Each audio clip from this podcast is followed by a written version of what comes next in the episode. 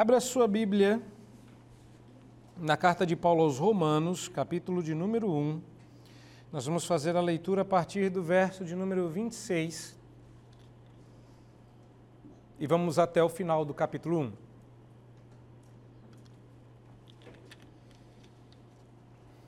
Romanos 1, verso 26 em diante. Essa continuação do texto que nós estamos lendo e ouvindo a mensagem do capítulo 1 de Romanos, onde Paulo vai estabelecer o contexto no qual o evangelho será pregado. Paulo anunciou que era um servo do Senhor Jesus, chamado para anunciar o Evangelho. Mas para quem? Em que contexto? Será que Paulo sabe para onde essa carta está indo? E esses últimos versículos têm deixado bem claro que Paulo sabe o que quer. Ele ainda não sabe que Deus não irá permitir que ele chegue em Roma, mas se ele tivesse ido, ele saberia muito bem para que cidade, em que contexto e circunstância. Verso 26 de Romanos 1, então, diz que por causa disso, é a continuação, e já eu vou lembrar do que se trata, mas por causa disso, os entregou Deus a paixões infames, porque até as mulheres mudaram o modo natural de suas relações íntimas por outro, contrário à natureza. Semelhantemente, os homens também, deixando o contato natural da mulher, se inflamaram mutuamente em sua sensualidade, cometendo torpeza homens com homens e recebendo em si mesmo a merecida punição do seu erro. E por haverem desprezado o conhecimento de Deus, o próprio Deus os entregou a uma disposição mental reprovável para praticarem coisas inconvenientes, cheios de toda injustiça, malícia, avareza e maldade, possuídos de inveja, homicídio, contenda, dolo e malignidade, sendo difamadores, caluniadores, aborrecidos de Deus, insolentes, soberbos, presunçosos, inventores de males, desobedientes aos pais, insensatos, pérfidos, sem afeição natural e sem misericórdia.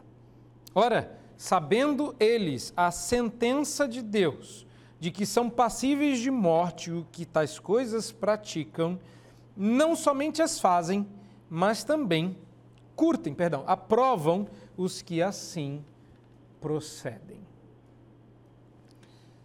Depois da leitura, e apesar da gente já ter orado, dá uma vontade de orar de novo e quem sabe até ficar orando, que a gente não quer ouvir o que está aqui.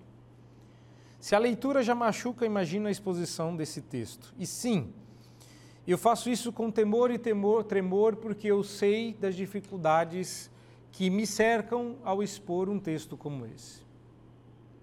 Para estar aqui diante de vocês e para dar aquele ok quando esse, esse vídeo for para a internet, exige-se muita coragem. Não estou dizendo que eu a tenha. Talvez eu nem tenha escolha. Fiquei pensando, será que eu proíbo de subir esse vídeo? Não sei, corta essa parte. Eu quero parecer que eu estava super na coragem. Semana passada nós vimos as, tristes, as tristes consequências de havermos negado a Deus e a visão de Sua glória na criação. Hoje é uma espécie de continuidade e eu não gosto muito de parte 1 e parte 2 de sermão, porque, um, dá a impressão que é um sermão só enorme, dividido em duas partes, e dois, é, quem está vendo de fora e quer decidir se vai ou não assistir o vídeo não sabe exatamente sobre o que se trata o assunto. Aliás, muita gente que expõe esse texto divide os seus sermões assim parte 1. Tem um lá que eu vi parte 4. Para estudar aqui, eu fui ler a parte 4. O que será a parte 4, não é? Uh, hoje eu quero falar sobre os tristes exemplos da entrega de Deus frente ao abandono de seu conhecimento. Não é só uma consequência agora. A consequência a gente viu semana passada. Hoje diz o texto com todas as letras que Deus mesmo os entregou a. E essa expressão é repetida no verso 26, com o qual abre essa segunda parte, e no verso 28. Os versos anteriores que falam, por exemplo, o verso 24, eu já já vou explicar porque ele não entra, porque parece uma divisão tríplice, e antes disso, eu tenho mais coisa a dizer. Porque esse incômodo, fala logo do texto para a gente ir embora. Hum, esse incômodo que a gente tem e o medo. Por que falar desse texto? Por que falar desse texto hoje? Primeiro, porque é Romanos, é a sequência natural. E segundo, porque certas doutrinas da, da nossa fé cristã incomodam. Não adianta a gente fugir delas. Aliás, hoje a escolha tem sido justamente essa: falar só das doutrinas que a gente gosta, fazer um recorte da parte bonita da nossa teologia e fingir de morto em relação àquela parte mais incômoda, difícil ou feia. Ah, essa é a razão pela qual hoje em dia existe calvinista que está escolhendo quantos pontos. Eu sou calvinista de 2 pontos, 75, eu sou calvinista de 3 pontos e meio, eu sou calvinista de 4 pontos, eu sou de calvinista de 5 pontos com ressalvas. E por aí vai, porque as pessoas querem só a parte bonita. Quem não quer um Deus que é amor? Quem não quer um Deus que salva? Quem não, de, não quer um Deus que perdoa? Mas a gente não quer um Deus irado para sempre. A gente não quer um Deus contra nós. E é isso que incomoda tanto. Se isso já acontece hoje no cristianismo, que dirá lá fora? Mas lá fora começou muito tempo antes. E alguns séculos atrás, alguém, ou, muitos alguém, lutaram ardentemente para matar a noção de Deus na nossa mente, ao ponto de declarar que o próprio Deus havia morrido. Ele estava meio certo e meio errado. Como meio certo e meio errado é totalmente errado, de fato Deus morreu em Cristo, mas ressuscitou. Essa parte ele não conheceu. E a segunda é que, como ele tinha dito que Deus morreu, não era bem assim. Deus não morreu na maneira como ele disse. E por que essas doutrinas nos incomodam tanto?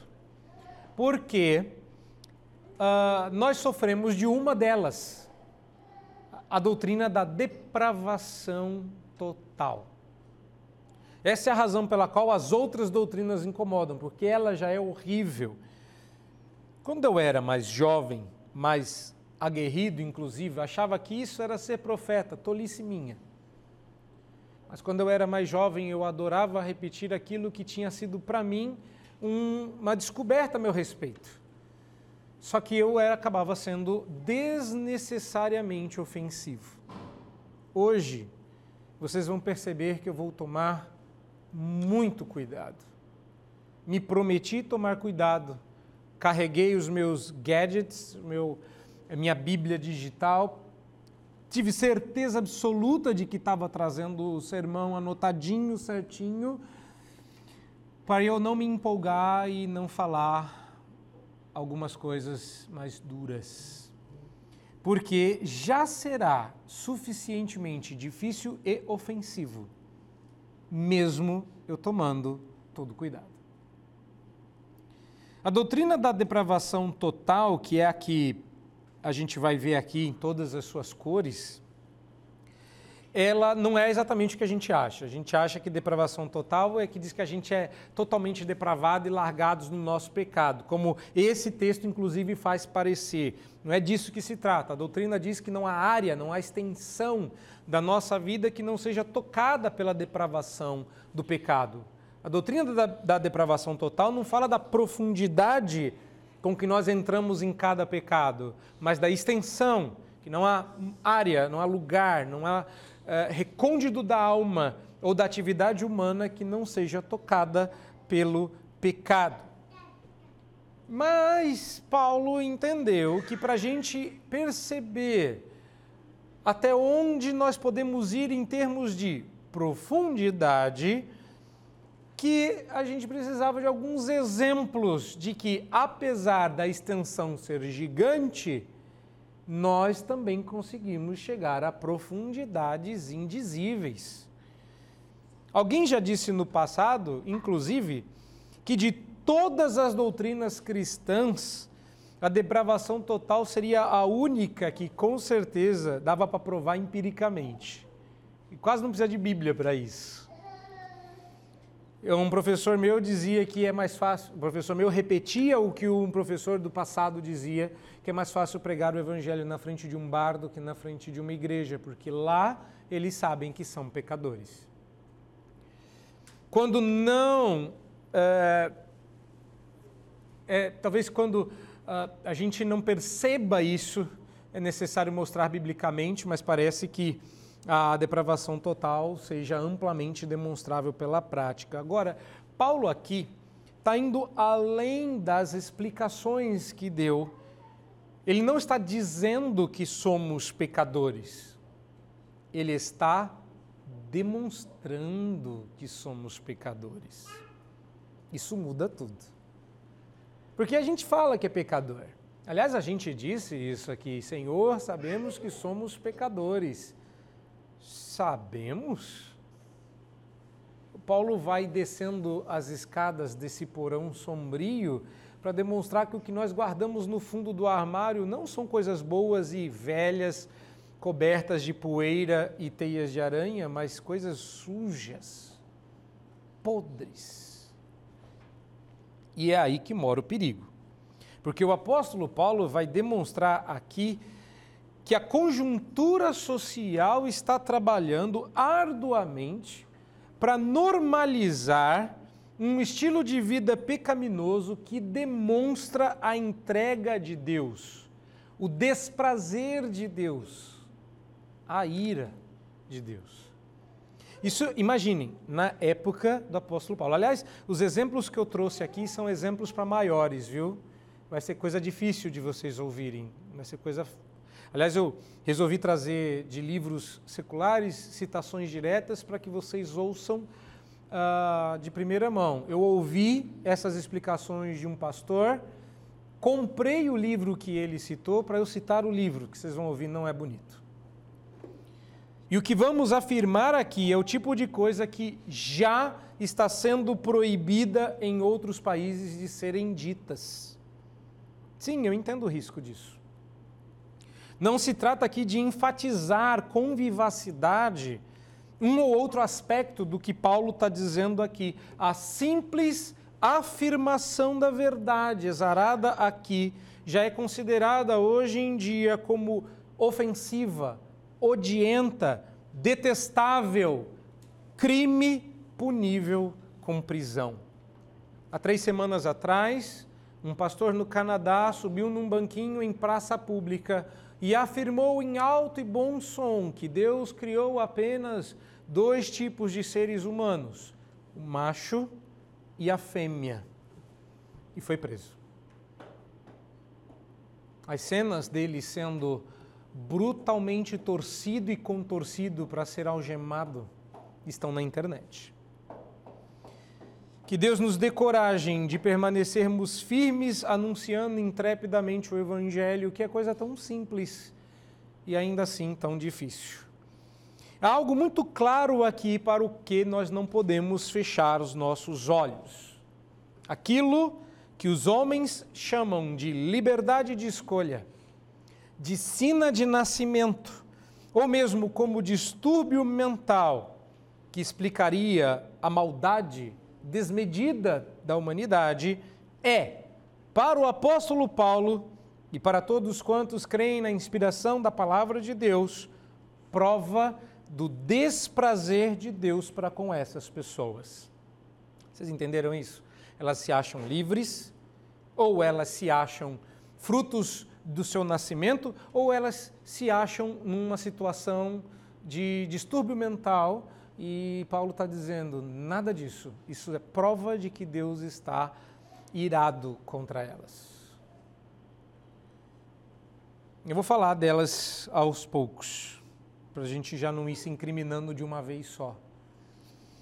O apóstolo, o apóstolo Paulo vai, a partir do verso de número 26, portanto, citar um catálogo destes atos vergonhosos aos quais, ou com os quais se envolvem toda a raça humana de modo que não se afirma aqui que todos os seres humanos sejam culpados de tudo o que se afirma nesse texto, mas que todos sejamos encontrados em alguma categoria de pecado. Essa é a parte ruim, porque você leu isso aqui comigo e, você, e eu estou dizendo que dá para achar você aqui. E quando você lê isso aqui, você fala o quê? Deus me livre? Eu não? Porque se você achar que escapou dessa lista, vem aí o capítulo 2.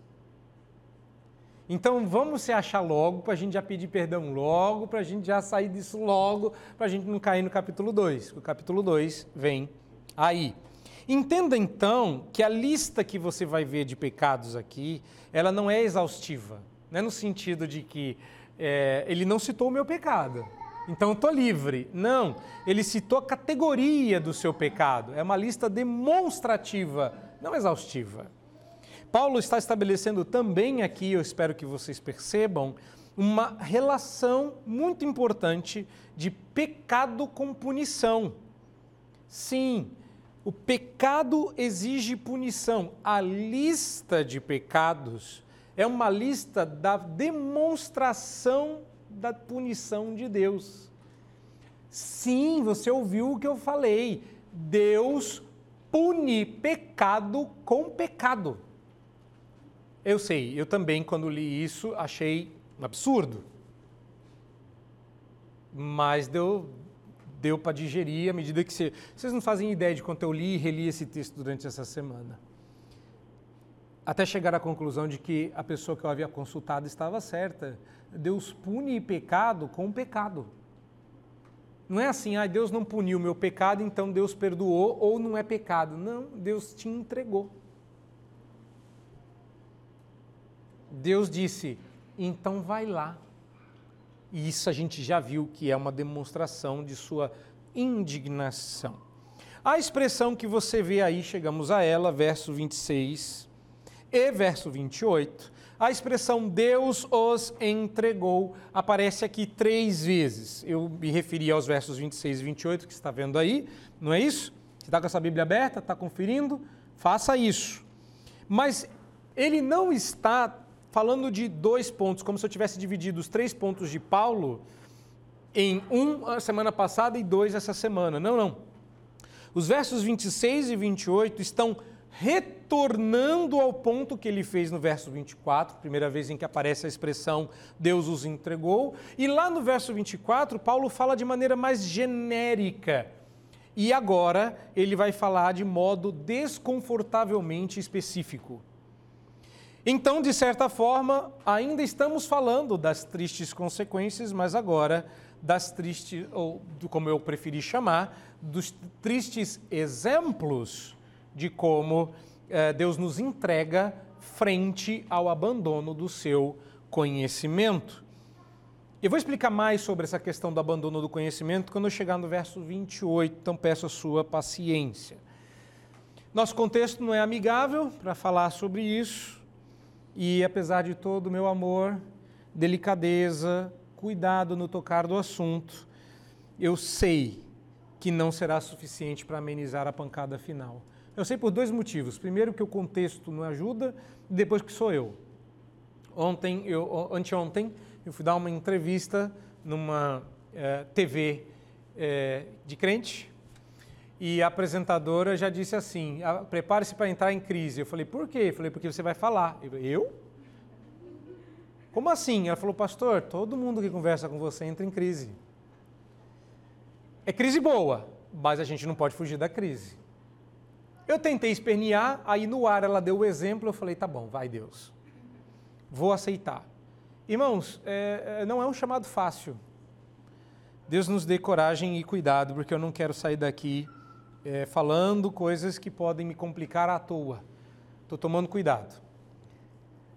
Diz o verso 18 que a ira de Deus se revela do céu contra toda impiedade e perversão dos homens que detêm a verdade de Deus pela injustiça.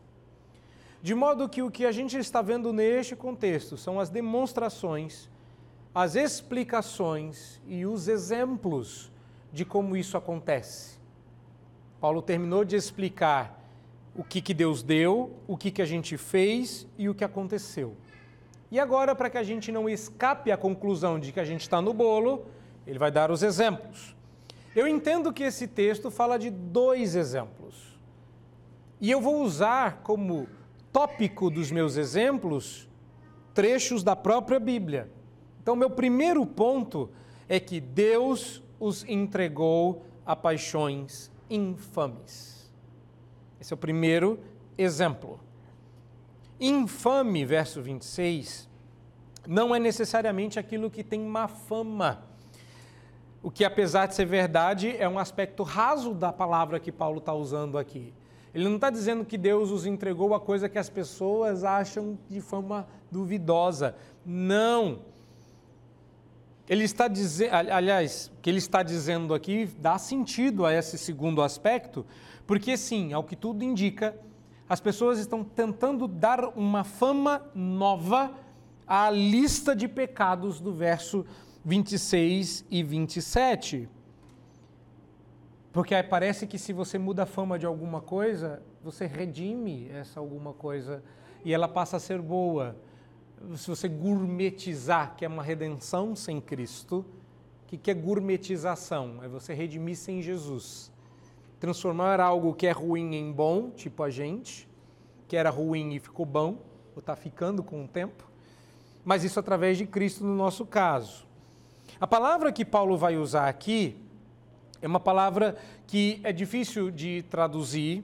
São paixões que desonram, paixões que são desprezíveis, paixões de baixa estima. Não, calma. Quando eu escrevi isso aqui, eu sabia que eu ia ter que explicar. Não é paixão que causa baixa estima. Ah, então quer dizer que ter baixa autoestima? Não, você não entendeu. São coisas que a gente não deveria estimar, não deveria dizer, olha que bonito, de desejável. É isso que a palavra infame significa. E esta é a primeira implicação do que a gente vai começar a ver aqui. Me parece uma boa razão para explicar a luta moderna, que é a mesmíssima do Império Romano, de tentar fazer aceitável um ato desprezível através do orgulho que esconde a tristeza do coração. vou repetir. O que, que eles estão fazendo aqui? Eles estão tentando tornar aceitável, ou seja, mostrar que você tem orgulho de algo que até o seu coração sabe ser desprezível. Porque a tristeza do coração tem que ser camuflada por muitas camadas finas de orgulho e alegria que não escondem a dor. Paulo dá nome aos bois, quase que é autoexplicativo e autoevidente. Porque até, diz o verso 26, até as mulheres mudaram o modo natural de suas relações íntimas. Lembrando que a expressão de suas relações íntimas é uma adaptação para o português, porque Paulo é, pula da expressão modo natural por outro, contrário à natureza.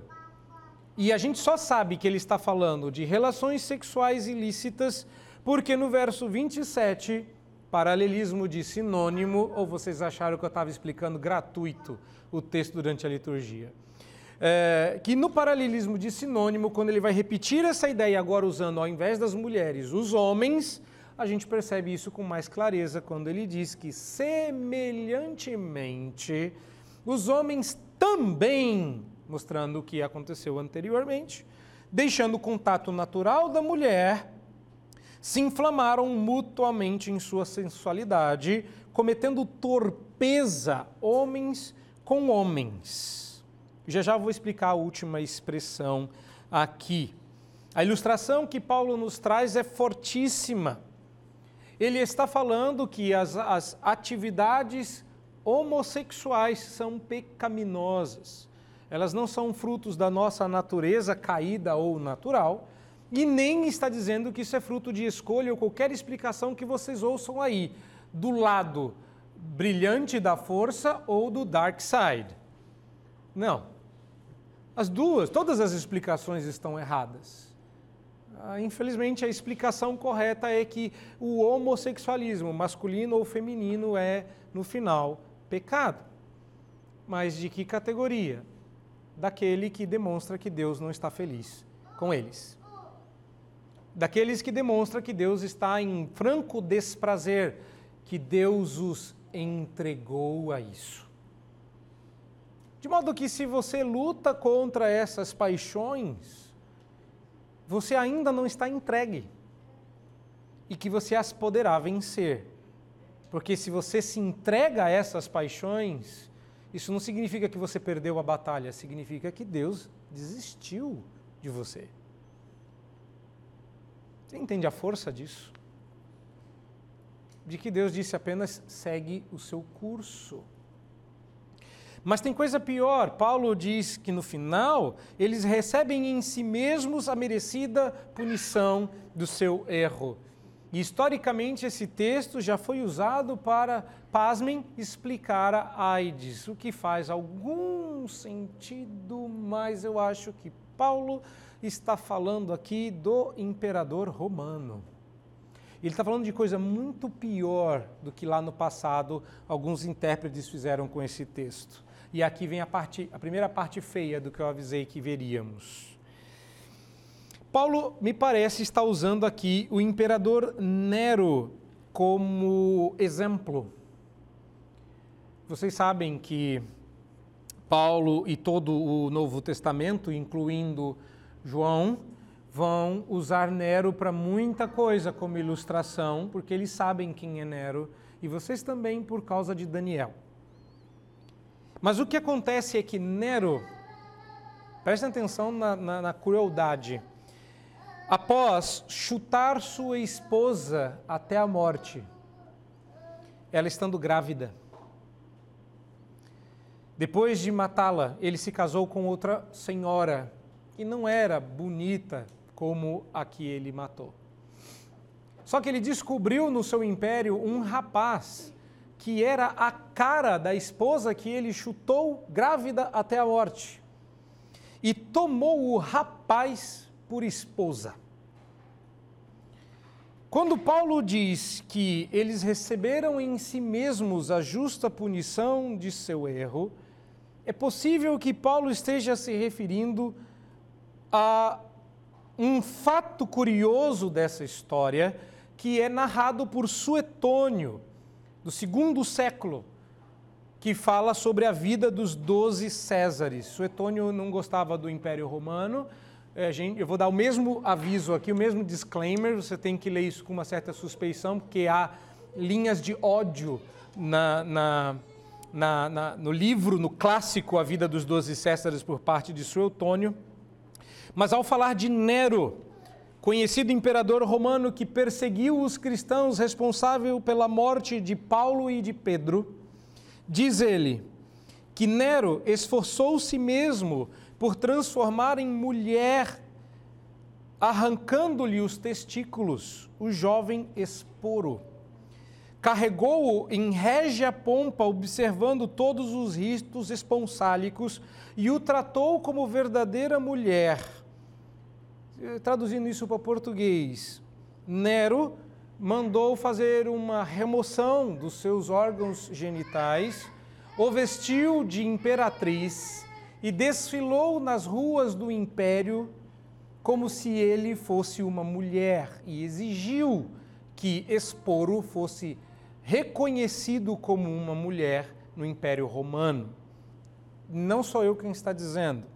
Ele continua dizendo que não foi sem espírito que alguém, a propósito, asseverou que o gênero humano estaria bem contente se o pai de Nero, Domício, né, tivesse tido uma esposa semelhante e, portanto, não tivesse gerado a Nero. Paramentou o esporo com os adornos das imperatrizes e conduziu em liteira e acompanhou as assembleias ia aos mercados na Grécia e mais tarde em Roma, as sigilárias cobrindo a cada passo de beijos.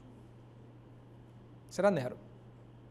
Quando Paulo, portanto, se refere a isso, muito provavelmente está atacando a nobreza romana, dizendo que aqueles que estavam na mídia, aqueles que detinham o poder, o poder social, cultural e econômico nas mãos, o Império Romano, e praticavam esse tipo de coisa querendo-as fazer como normais, estavam debaixo da ira de Deus. Eu nem preciso fazer o transporte desses exemplos para o nosso tempo, porque está igual. Não há nada de diferente. Agora, isso que hoje em dia se diz novidade, estamos fazendo pela primeira vez na história, lá atrás Nero já havia feito, de maneira talvez mais rústica, mas tudo que a gente está vendo hoje já aconteceu.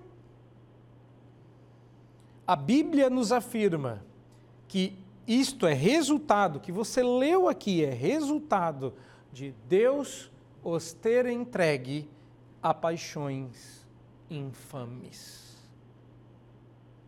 Não, não é uma escolha, não é uma opção, não é aceitável e nós não os incluímos quando dizemos que está tudo bem. Nós devemos anunciar a ira de Deus porque existe uma saída para isso. Mas ainda não é hora de falar da saída, vamos falar do segundo ponto aqui. Você achou ruim? Eu achei péssimo. E quando eu achei que por conta da nossa época e do lobby que nós estamos sofrendo hoje em dia, é, por conta de movimentos que querem normalizar o que acabamos de ler, a gente chega no verso 28 e encontra coisa pior, mas muito pior. Porque o segundo ponto, usando de novamente o texto, verso 28, o segundo ponto é que Deus os entregou a uma disposição mental reprovável. Sim, você leu isso, dá até para trocar e atualizar o texto dizendo que Deus os entregou a distúrbios mentais. E que isso não é uma doença, mas uma evidência de que Deus os entregou. Explico. O verso 28 tem um trocadilho que você só consegue ver no grego. Então vou ajudá-los a ver com os olhos em português. Literalmente, Paulo está dizendo no verso 28 que, como eles não julgaram dignos de reconhecer a Deus revelado, Deus os entregou a uma disposição de mente indigna, que a palavra reprovável aí é a mesma palavra para desprezado nesse mesmo verso. O trocadilho está em vocês desprezavam, desprezaram a Deus, Deus deixou a mente de vocês desprezível. Vocês reprovaram a Deus e Deus colocou vocês numa situação mental reprovável. Vocês acharam Deus indigno, Deus deixou vocês com uma mente indigna. A palavra digno ou reprovável que Paulo está usando aí se aplica a dinheiro aprovado, a dinheiro não adulterado. E eu sempre uso o exemplo da minha esposa, quando ela foi funcionária do banco, em que ela, ao entrar no banco, ia ser promovida para caixa e ela teria que lidar com dinheiro, fez um curso que eu a acompanhei, não podia, mas eu vinha cedinho com ela e chegava levemente atrasado no serviço, mas eu expliquei que era para não deixar ela sozinha andando no centro de São Paulo. E ela passou lá um tempão só contando dinheiro para que seus dedos se acostumassem com o toque das cédulas verdadeiras. Durante muitos anos, o dinheiro chegava em casa e passava primeiro por aquela maquininha de contar chamada minha esposa. Ela sempre contava primeiro o dinheiro, contava quantas cédulas e depois contava os valores. E algumas vezes, isso aconteceu ao longo dos anos, ela fazendo isso com uma contagem mega rápida, eu não dou conta de fazer nessa velocidade, eu gosto de curtir. É tão pouco e tão por pouco tempo, né? Eu gosto de curtir. E ela passava e parava, essa aqui, essa nota é falsa. Só de tocar. A ideia é que ela sabia aprovar ou reprovar uma nota que valia ou não dinheiro. A ideia que Paulo está dizendo aqui é exatamente: vocês tocaram na cédula de Deus e reprovaram isso, como dizendo, esse dinheiro não vale.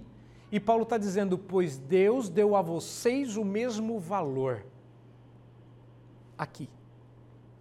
Em resumo, O que Paulo está dizendo aqui é que o conhecimento de Deus não passou na prova dos homens e agora a mente humana é incapaz de discernir entre o certo e o errado. A gente perdeu a capacidade de saber que dinheiro é verdadeiro e que dinheiro é falso. Como se alguém arrancasse as nossas digitais com um estilete. Ora, o que Paulo está dizendo é que essa lista que você vai ler agora comigo ela não é uma lista de doenças, ela é uma lista que explica o que a gente vê hoje e chama de doença. Então, como é que essa disposição mental reprovável para praticar coisas inconvenientes aparece? Verso 29, cheios de injustiça. As pessoas não são boas, as pessoas não estão atrás de justiça. As pessoas envolvidas no sistema judiciário não querem injustiça porque estão vazando injustiça pelos poros. São maliciosos, pensam coisas indecentes, avarentos, querem dinheiro, são maus. Diz, a, diz aqui o texto que são cheios de maldade. Você entendeu isso? Que o cheio é cheio de injustiça, cheio de malícia, cheio de avareza e cheio de maldade? E agora ele vai dizer que somos possuídos como que uma força dominasse o ser humano e nos possuísse de inveja. Quando a gente se alegra com alguém, a gente não está fazendo isso porque a gente tem um coração puro, é porque a gente está lutando para não invejar o que Deus deu para o outro. De tênis a marido, de sapato a carro. Eu sou super feliz pela sua aposentadoria, mas eu preferia que fosse eu. Seu filho é lindo, porque não é meu.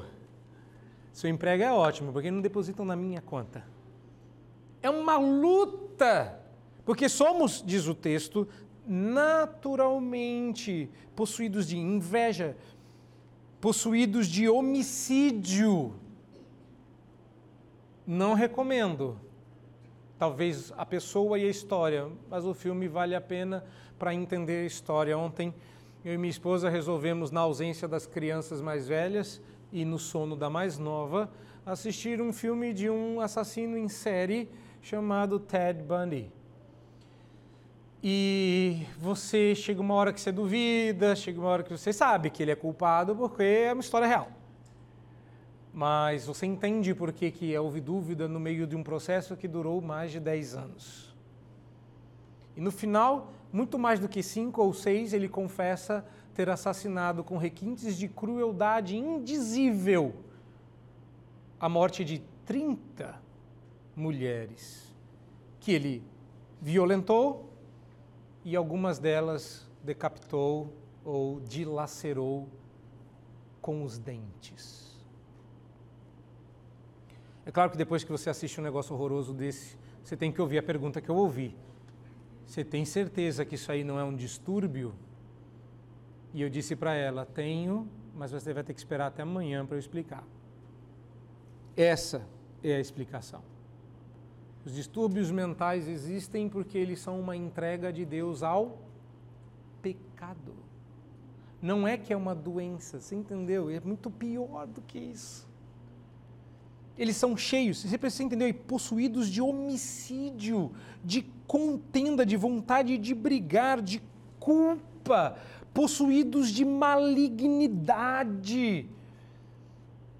Quando a gente diz que o mundo é mau, a gente não está dizendo que o mundo é mauzinho e que lá fora existem meus malvados favoritos.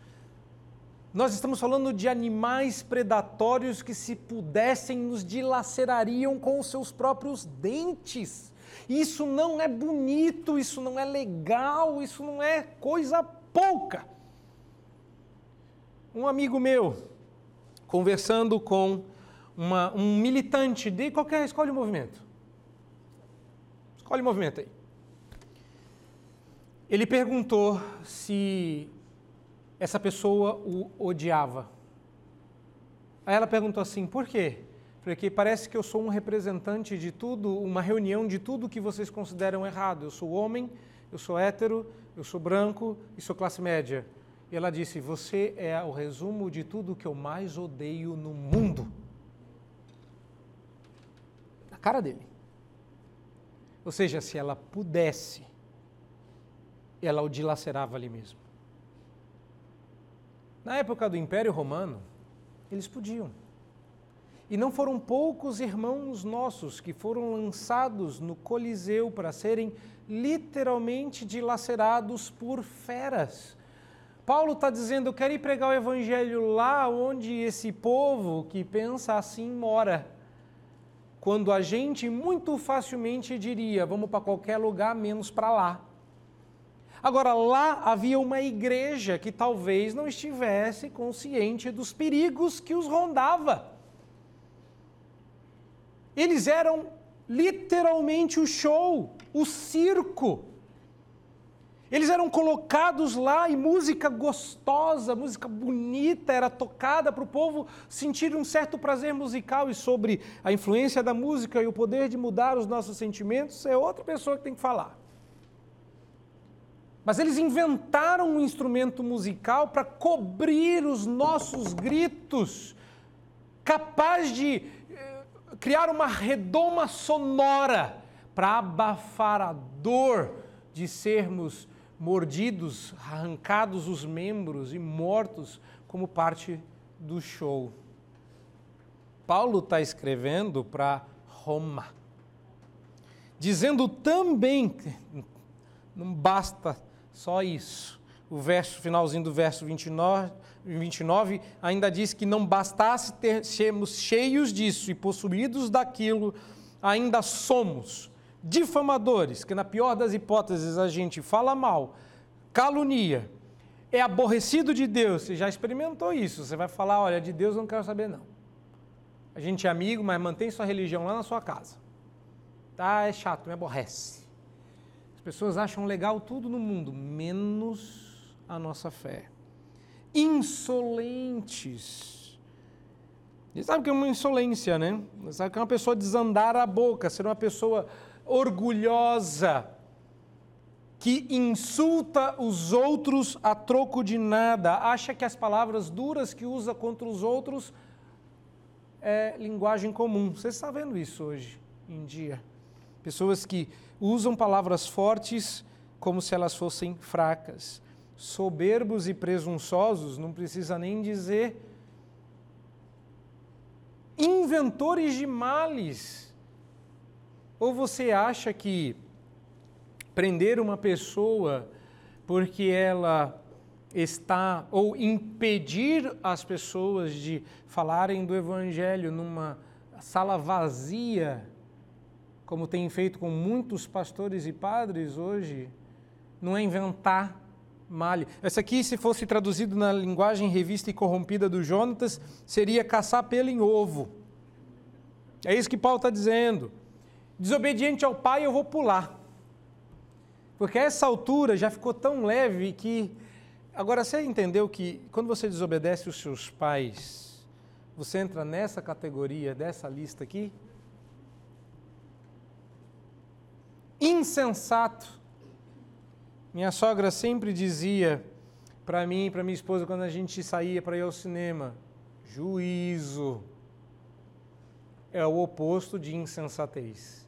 Quem tem juízo não é insensato, ou seja, sem entendimento, estúpido, tolo, ininteligente, pérfido. Eu tive que olhar no, no grego para ver, porque pérfido é uma coisa e o, o grego é outra. Você sabe o que é alguém pérfido? Não precisa dizer, só levanta a mão para eu saber quantos sabem o que é pérfido. Está com vergonha de dizer que sabe? Tá bom. Pérfido é alguém que não mantém a palavra, não mantém o acordo. Pérfido é alguém que quebra contrato. Sem afeição natural. Vocês já viram isso? Em todos os noticiários, em todo o tempo, tem que escolher a notícia da vez. Aí eu falei, ah, quer saber? Não vou escolher, porque ou eu vou escolher uma muito antiga, ou vou escolher uma muito nova. A questão é quem é que já não viu ou não verá nos próximos anos notícias de pessoas que deixam os próprios filhos, matam os próprios pais. A gente está vendo isso a torto e a direito, e o texto diz que essas pessoas não são uh, doentes, elas não têm afeição natural. Vocês sabem que estamos, a, a, essa altura do nosso tempo, enfrentando um caso semelhante em que uma criança foi cruelmente assassinada, com a anuência da mãe. E a pergunta é: ela não tem afeição natural pelo próprio filho? Resposta: não, porque Deus a entregou a esse estado de mente reprovável.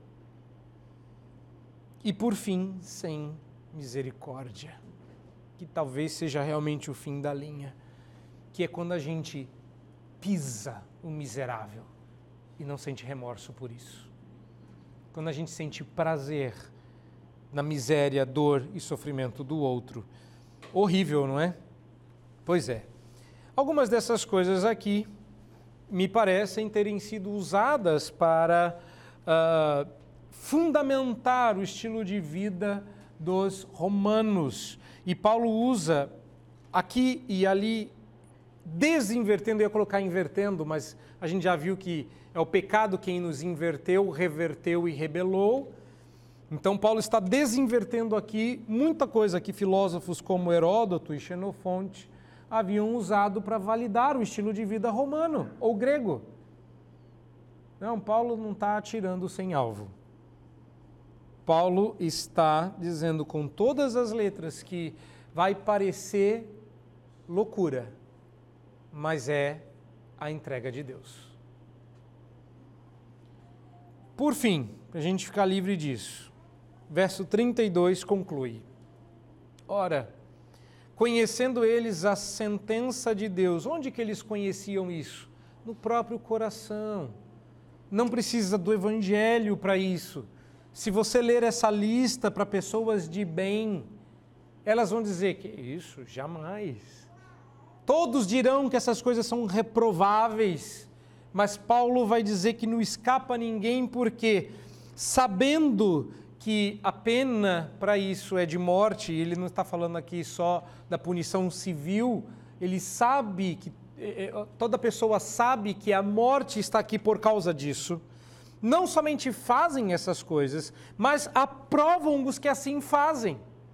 Porque antes e muito antes da sigla terem apenas quatro letras, hoje 15, então antes disso você tinha uma sigla menor, mas você tinha os simpáticos à sigla, os que toleravam, os que não optam por caminhar por aí, mas que curtem a sua foto que curtem a sua postagem, como às vezes a gente faz, achando lindo o que a gente devia reprovar. Paulo diz: eles não apenas praticam, mas também aprovam os que assim procedem. Sabe aquela musiquinha antiga que diz: Cuidado, boquinha, o que fala? Quem, quem ouviu? É, Cuidado, olhinho que vê. Quem conhece essa música aí? Pois é, a maioria, então eu vou ilustrar. Vocês depois eu passo para vocês uma versão cantada em quatro vozes. Mas lá na infância a gente cantava a musiquinha e dizia assim: Cuidado, boquinho, que fala, porque nosso Deus está no céu olhando para você. Cuidado, boquinho, que fala, cuidado, olhinho, o que vê. Eu acho que a gente precisa atualizar e colocar mais uma estrofe: Cuidado, dedinho, o que curte. Porque o nosso céu, o nosso Deus está olhando do céu para você. Cuidado, dedinho, que você curte. Atualização feita concluo. A cultura romana, como vocês podem ver, não era muito diferente da que se tornou a nossa hoje em dia. É quase como se nós estivéssemos vivendo de novo os tempos bíblicos. E essa constatação, num primeiro momento, é desesperadora, mas num segundo momento, é esperançosa. Primeiro momento, o desespero é porque nós estamos acostumados aos confortos desse mundo, nos tornamos acomodados e acomodados não somos úteis. Aquilo que já se disse de nós cristãos em Atos 16, 17, 6, já não é mais tão verdade assim, porque lá se disse que estes que têm transtornado o mundo chegaram também aqui. Tive uma discussão certa feita com uma pessoa que conheci no ônibus, nos idos em que blog nem existia. E essa discussão aconteceu por e-mail. E a coisa mais doída que eu ouvi dessa pessoa quando ela encerrou a discussão comigo foi: vocês cristãos já fizeram muito barulho no passado e já foram um incômodo. Hoje, vocês não incomodam tanto, então pode continuar crente que isso não vai fazer tanta diferença. É a coisa mais horrível que eu já ouvi, isso nunca mais saiu do meu coração. Nós não incomodamos mais, por isso uma mensagem como essa, simples como é, vai incomodar, mesmo que eu não queira. E eu espero que sim. Talvez não, porque eu sou acomodado como vocês. Eu acordo todos os dias pensando como seria bom sair correndo e corro de volta para a cama. Eu sou acomodado como todos vocês, eu não sou melhor. Aliás, se eu me achar melhor, eu caio no capítulo 2, né? O que Deus está fazendo então é nos levando de volta às barbaridades do tempo bíblico. Agora vem a parte esperançosa para que seu povo volte a testemunhar o Evangelho, porque foi neste contexto trevoso, pervertido e hostil que o Evangelho cresceu e se multiplicou. Foi nesse contexto que o Evangelho proliferou, avançou e testemunhou intrépido a ira e a justiça de Deus. Se Deus está nos levando de volta para esse contexto, é porque Ele quer de novo crentes iguais aos que a gente lê aqui e eu lamento muito que sejamos nós. Queria, eu já confessei isso para um colega que me disse: "Nós estamos descendo a ribanceira". Eu falei: "Eu gosto mais daquela época em que a gente arduamente subia até chegar à idade de ouro. Nem queria viver na idade de ouro. Eu só queria estar no processo de subida". E falei: é, "Mas não é. Você está vivo? É agora. Nós estamos descendo". Nosso papel não é impedir a descida, é puxar o freio de mão para a gente descer devagar. É, animador, né? Mas por outro lado, esse ônibus vai descer cheio, porque à medida que a gente vai segurando a onda, pessoas conseguem entrar nesse ônibus e descer conosco. A prova está aqui. Um tempo tão ruim, a nossa igreja só cresceu. E passada a pandemia, as pessoas estarão extremamente necessitadas deste evangelho. E é por isso que eu não termino com uma nota triste. Tá certo, foi tudo muito difícil, mas qual é a esperança com a qual a gente termina esta manhã? Que estamos num contexto perfeito para o anúncio do Evangelho. E contexto perfeito não é uma pessoa interessadíssima nas verdades, é um contexto de hostilidade, perversão, abandono. Um contexto onde as pessoas estão perdidas nas trevas em que andam e a gente pode anunciar a luz. Não, o contexto não é bom. E por isso ele é perfeito. Imagina você estar tá pregando o evangelho para alguém e descobrir que ele é crente. De você dizer, olha, na verdade eu sou crente, e a pessoa responder, ah, eu também. Ah, que mundo bom seria esse. Vamos todos louvar aqui. Hoje você diz que é crente e as pessoas vão dizer, um, eu te odeio, ou dois, que, que é isso? E qualquer uma das duas respostas será um bom motivo para testemunhar. Ah, eu não estou dizendo coisa fácil, eu sei. Eu sei.